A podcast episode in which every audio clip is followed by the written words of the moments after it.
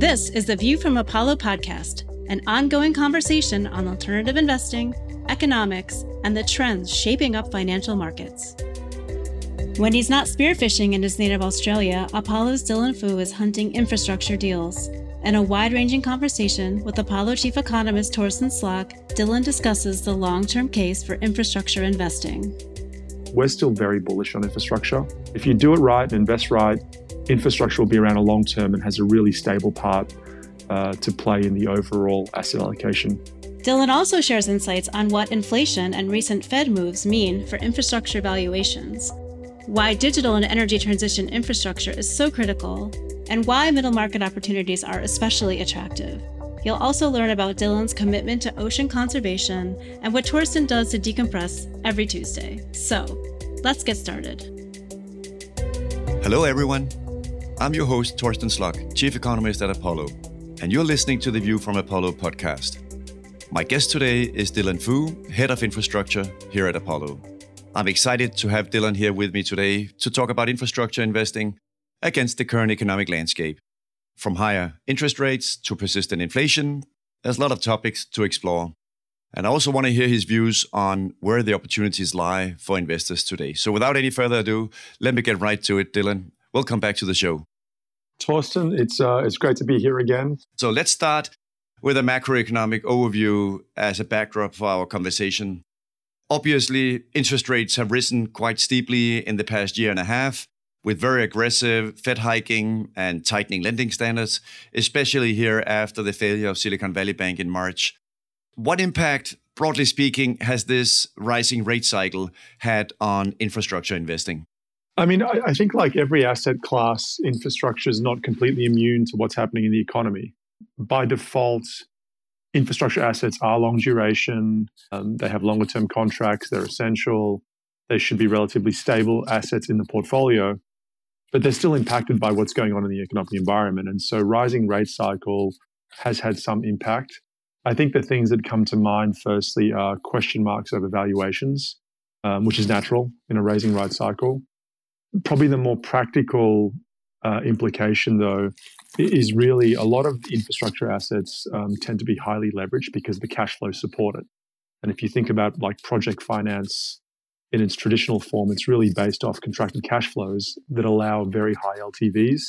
So a lot of owners of infrastructure assets right now that have uh, leveraged capital structures are just looking at the impact that rates are having from a cash drag perspective and looking to manage the balance sheets of those assets but you know, I would say you know that is the practical implication. But on the other hand, like I said at the start, you know, if you're doing proper risk management, which you know large institutional firms like ourselves spend a lot of time thinking about, you should really try to mitigate the risk around some of these things in rising rates.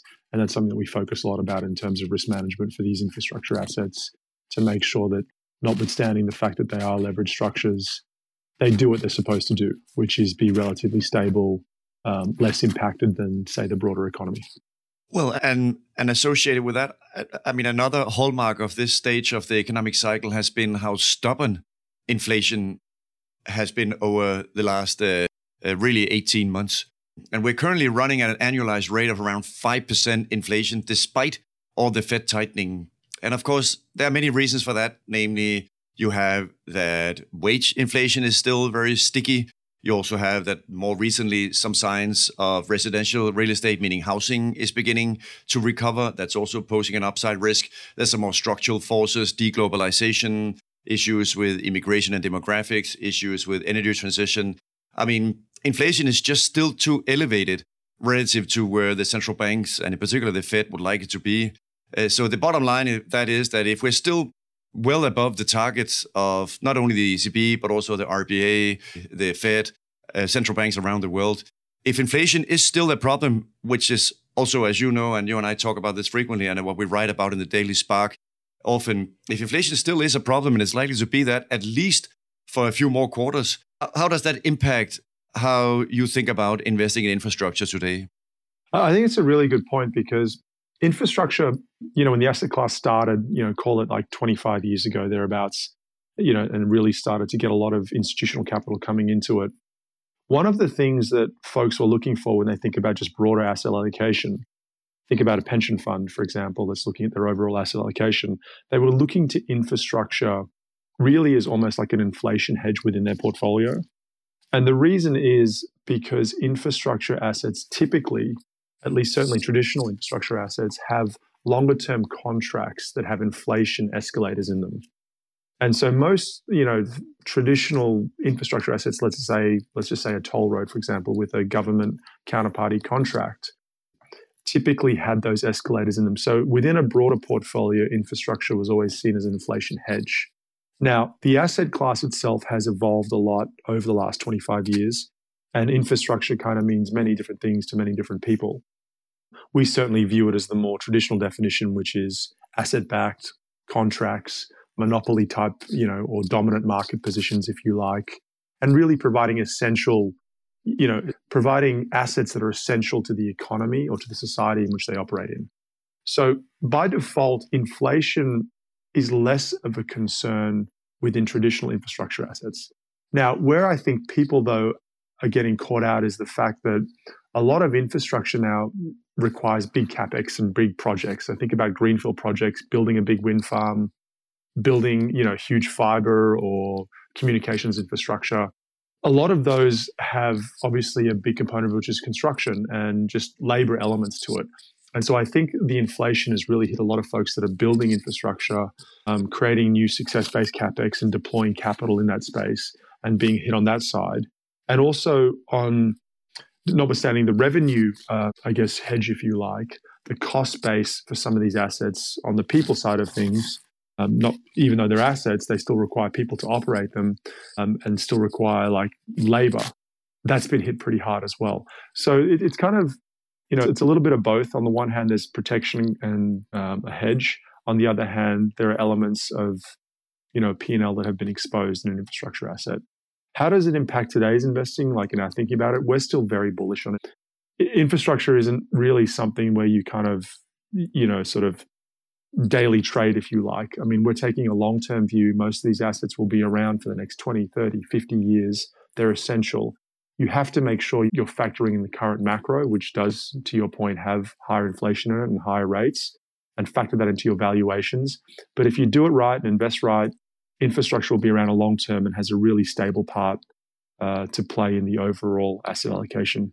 So another way of saying that is that if, if I tell you that I'm worried about inflation being elevated for the next, say, four to six quarters, you are then your response would be, well, four to six quarters, true, that does seem like a extended period, but from an infrastructure perspective, that's really a very short time span compared to the duration of most of these assets. Uh, I'd say that's right, and I don't want to be dismissive of it because clearly it's a problem for the broader economy, and like I said, infrastructure is not immune to broader economic issues.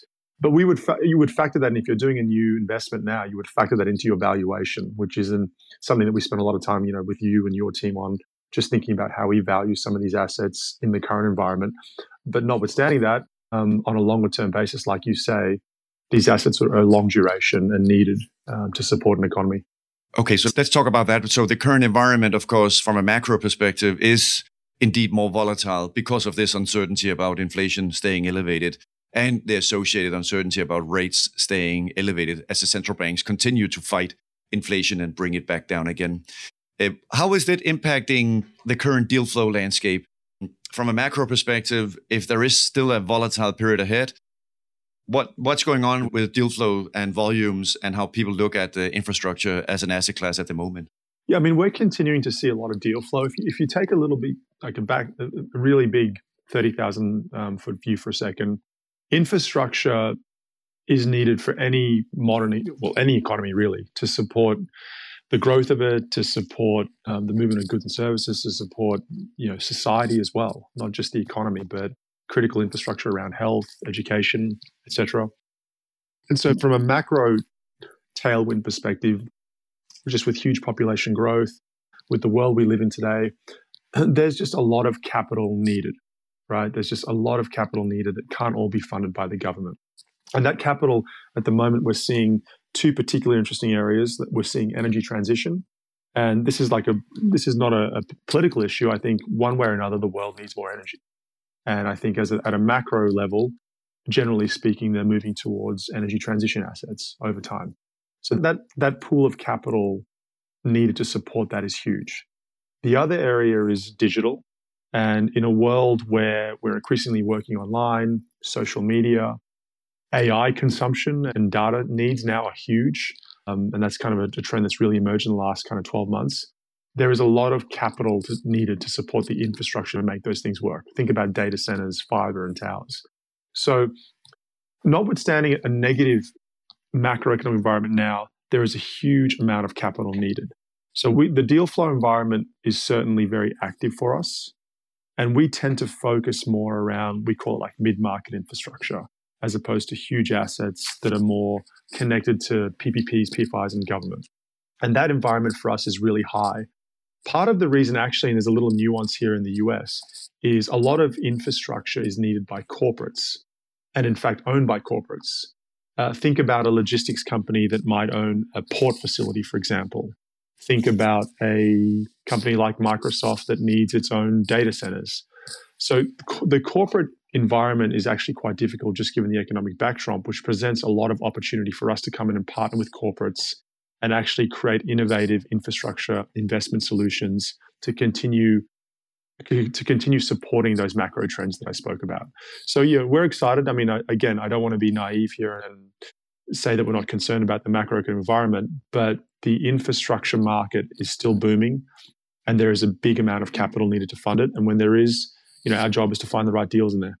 That makes complete sense. I mean, because the macro environment obviously normally gets a lot of attention in financial markets, but uh, with your long horizon, uh, it of course makes sense to have a broader view of, uh, well, not only the near term, but really what the outlook is, exactly as you're mentioning, on a number of different thematic fronts.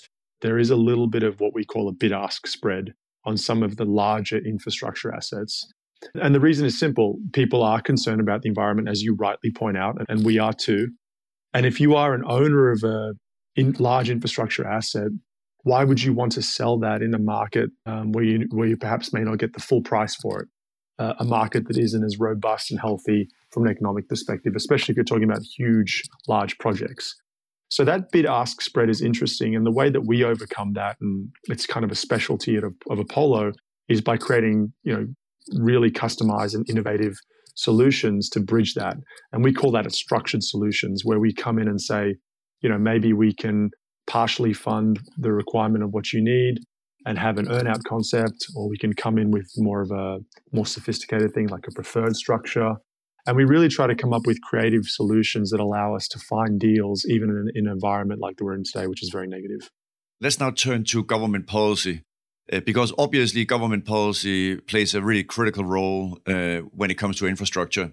And specifically here in the US, uh, it's now been a little more than a year and a half since President Biden signed the Infrastructure and Investment Jobs Act. And we're certainly also seeing a lot of initiatives in Europe, in Asia, around the world when it comes to infrastructure.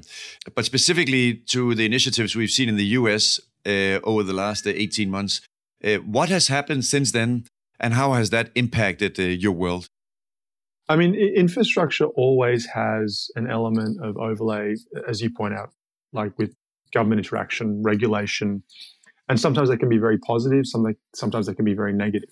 We spend a lot of time thinking about that, just given how critical some of these assets are that we invest in. I would say right now, at a really high level, governments around the world recognize the need to invest in infrastructure to create a sustainable long term economy. So think about the issues around ports that we had in the US through COVID and investing in that infrastructure. Think about um, other transportation infrastructure that's essential to the economy. Think about energy assets and securing your energy. All this big picture stuff really is impacted by the government, and you know we spend a lot of time thinking about it, interacting it, with it. With regards to the you know IIJA and the IRA, for example, I mean the IIJA is a little bit more designed towards um, funding at the government level. And so it's, you know, encouraging new investments and new programs. The IRA, though, is a little bit more um, relevant for us in the private sector. Yeah, the IRA is and the Inflation Reduction Act. That's correct. Yeah, and that one is probably. I mean, they're both relevant to infrastructure, but that one is the second is really IRA more relevant to the private sector because really what that offers is tax credits and other incentives you know, that effectively promote private investment in infrastructure initiatives. And we see these types of things a lot over time um, when governments perhaps need private capital involved. And as you can appreciate, right, it, it is some of these investments that we're going into are very sensitive, right? Like, you know, they're very critical to an economy. And so governments sometimes need to provide incentives, credits to really encourage uh, continued construction of these assets. And in some cases, actually, just to encourage job growth as well. Um, which is really important given the size of these projects. So that's been really useful for us. It also touches on, I think, a broader theme that we're seeing around the world of, you know, onshoring versus offshoring, and you know changes in geopolitical thinking around trade for example and i think you know some parts of the ira are certainly designed to encourage d- domestic production uh, and consumption of some of those assets and tax credits that are provided as opposed to offshoring and that's just something that we're seeing more just broadly across all economies yeah and one uh, just to follow up on that i mean as you and i have also talked about a lot i mean one very specific aspect of the inflation reduction act that biden signed in august of 2022 is the focus on climate change and consequently on investing in clean energy and renewables. Uh, specifically, when it comes to climate change and clean energy investing and energy transition, uh, what impact has this specifically had on infrastructure investing? I mean, it's had a big impact, and you hit the nail on the head. That was really designed to encourage a lot more um, capital into energy transition. And you know sometimes this topic can get very political. Uh, you know we sort of stay out of that and what we really just say is that you know regardless of where you sit um, politically there is a general large pool of capital moving towards energy transition and a general push around the world over a long period um, to move towards cleaner energy and so with that in mind there's a lot of capital and a lot of opportunities and i think that what the administration really did was designed to try to encourage that and so, you know, we've had a lot of experience with that, uh, both in, in, terms of assets like offshore wind, for example, onshore solar, um, some renewable royalties experience as well. And frankly, you know, that's what the IRA was designed to do, is really to encourage investment in that space. Let's also talk about, I mean, other policies that the U.S. government has put in place, uh, such as uh, industrial policy, for example, the CHIPS Act, uh, and a number of these policies, of course, in particular, of course, the policies uh, aimed at uh, home shoring, onshoring, uh, friendshoring, reshoring, meaning getting production and getting activity back uh, to the US, has of course created some trade tensions with China. Uh, the war in Ukraine is another issue that has brought energy dependency into high relief, with many seeking alternatives in renewables, like we just discussed. What does all this i mean these geopolitical responses uh, what do they mean for infrastructure investors? You know when you're taking long-term views like we have to you have to be very careful around you know uh, administration changes for example or views around you know geopolitics that might influence and change the need for infrastructure assets what's clear to us though is that we try to focus and step away from that and say well you know what does what does the economy need, like the US, for example? And there is a much greater push for more renewable energy. And there's also a push for more energy security, partly driven by what you're talking about, but independent of that, that's just a need that the US has. And that will be a long multi decade need, which is therefore attractive to us as infrastructure investors.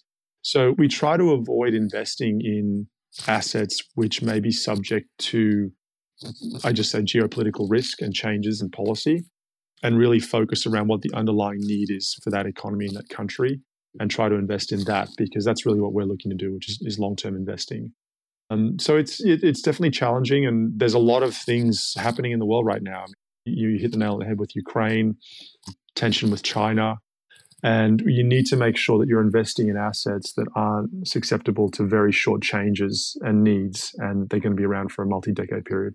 So, in other words, your horizon and investments in infrastructure is so long that even if I were to ask you about the 2024 presidential election in the US, elections in Europe, elections uh, around the world, is the general assessment that it doesn't really have a major impact as such on infrastructure investing, uh, broadly speaking?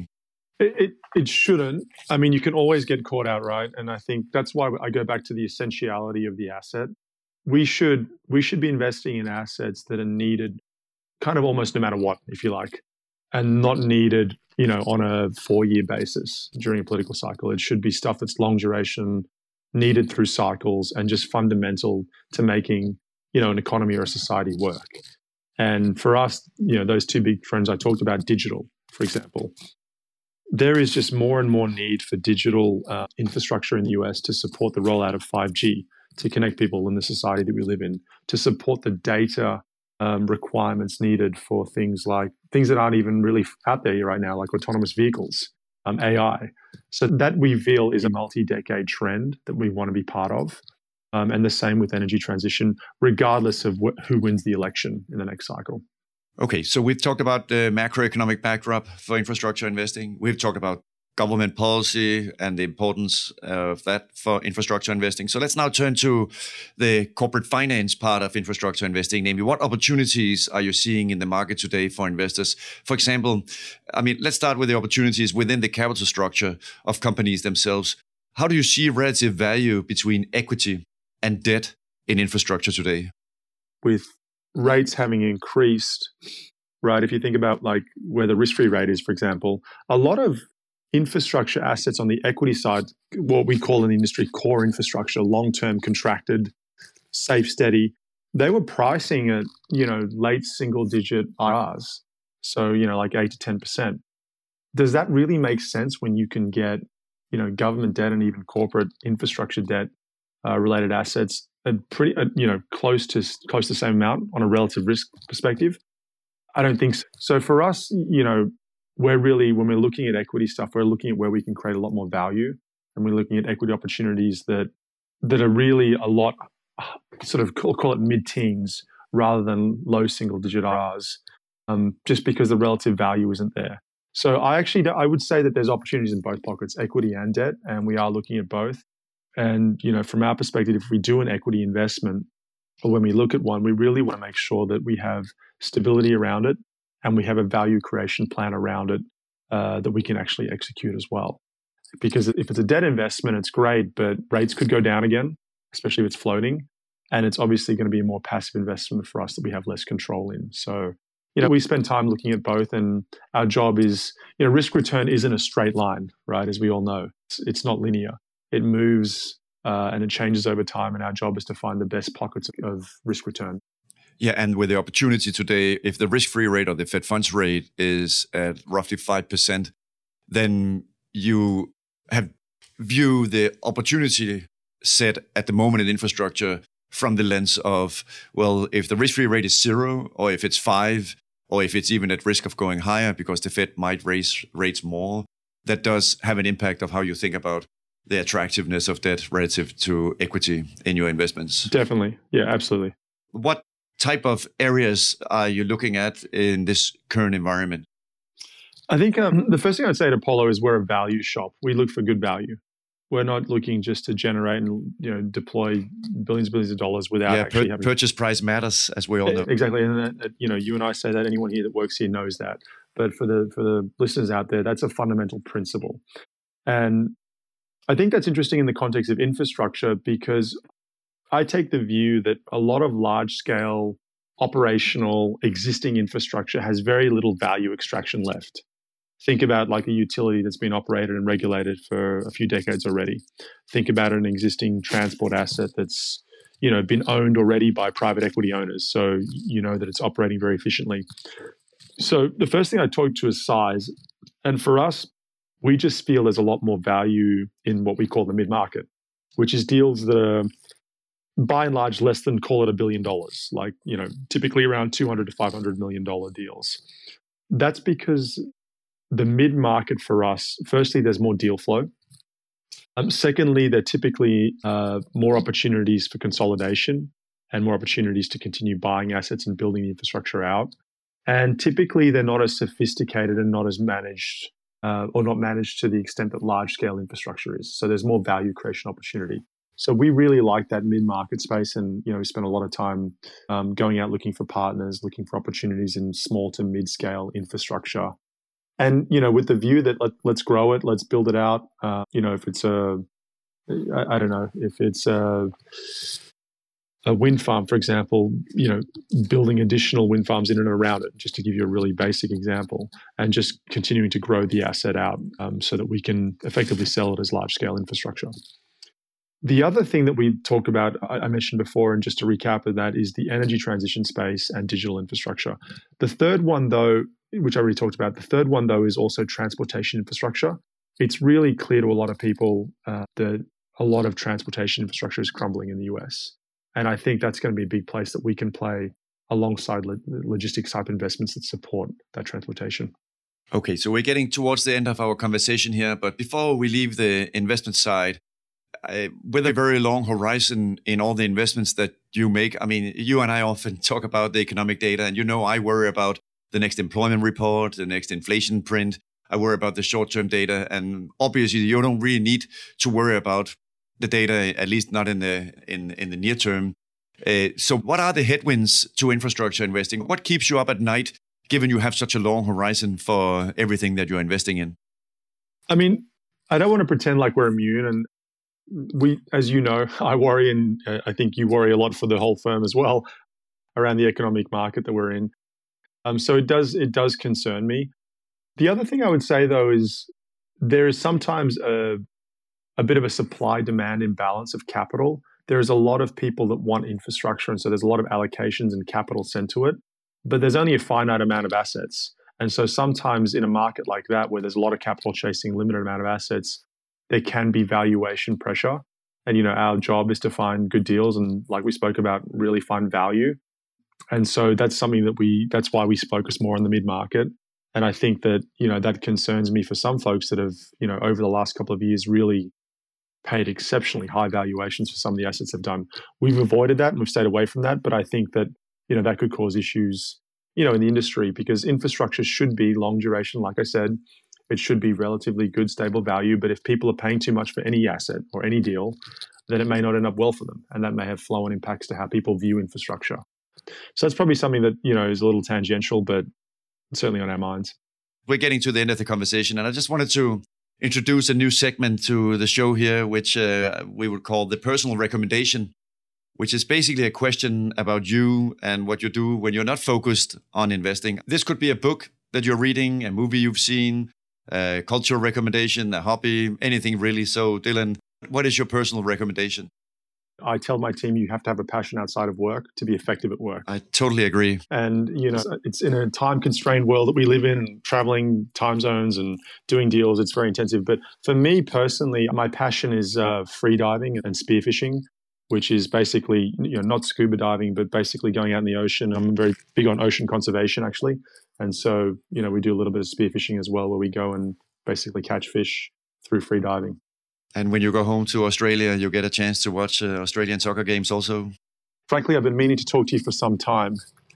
I recall you're an avid soccer fan, and uh, you might recall in the World Cup last year, played, Australia played Denmark. Yeah, I'm sorry for raising that, Torsten. I, I couldn't help myself. uh, I, had been we haven't caught up in a while, and I had to raise that. I actually uh, was no, fortunate to, to be at the game myself. as as I have told you, I play soccer once a week uh, every Tuesday in Brooklyn Bridge Park with a, a team of friends. Uh, so uh, this is something that uh, is my passion. We all work very hard at at at what we do, but we gotta have um, things we do also outside of of the investing world, which we spend so much time on. Uh, but thanks so much, uh, Dylan. I really truly appreciate your friendship and you coming on the show here. This has really been a fascinating discussion. It's really great to hear your views on infrastructure and learn more about your process and how you think about the outlook. So thanks so much for talking to us today. And thank you very much to everyone for listening in. Thanks, Torsten. This podcast was recorded on June the 1st, 2023. Thanks for listening. A quick reminder that you can subscribe to this podcast on Spotify, Apple Podcasts, and Audible or by visiting apolloacademy.com, our educational website dedicated to alternative investing, where you can also sign up to have Torsten's Daily Spark economic blog delivered directly to your inbox. Once again, thanks for listening. Apollo Global Management Incorporated, together with its subsidiaries Apollo, makes no representation or warranty, expressed or implied, with respect to the accuracy, reasonableness, or completeness of any of the statements made during this podcast including, but not limited to, statements obtained from third parties. Opinions, estimates, and projections constitute the current judgment of the speaker as of the date indicated. They do not necessarily reflect the views and opinions of Apollo and are subject to change at any time without notice. Apollo does not have any responsibility to update this podcast to account for such changes. There can be no assurance that any trends discussed during this podcast will continue. Statements made throughout this podcast are not intended to provide and should not be relied upon for accounting, legal, or tax advice and do not constitute an investment recommendation or investment advice. Investors should make an independent investigation of the information discussed during this podcast, including consulting their tax, legal, accounting, or other advisors about such information. Apollo does not act for you and is not responsible for providing you with the protections afforded to its clients. This podcast does not constitute an offer to sell or the solicitation of an offer to buy any security, product, or service, including interest in any investment product or fund or account managed or advised by Apollo. Certain statements made throughout this podcast may be forward looking in nature. Due to various risks and uncertainties, actual events or results may differ materially from those reflected or contemplated in such forward looking information. As such, undue reliance should not be placed on such statements. Forward looking statements may be identified by the use of terminology including, but not limited to, may, will, should, expect, anticipate, target, project, estimate, intend, continue, or believe, or the negatives thereof, or other variations thereon, or comparable terminology.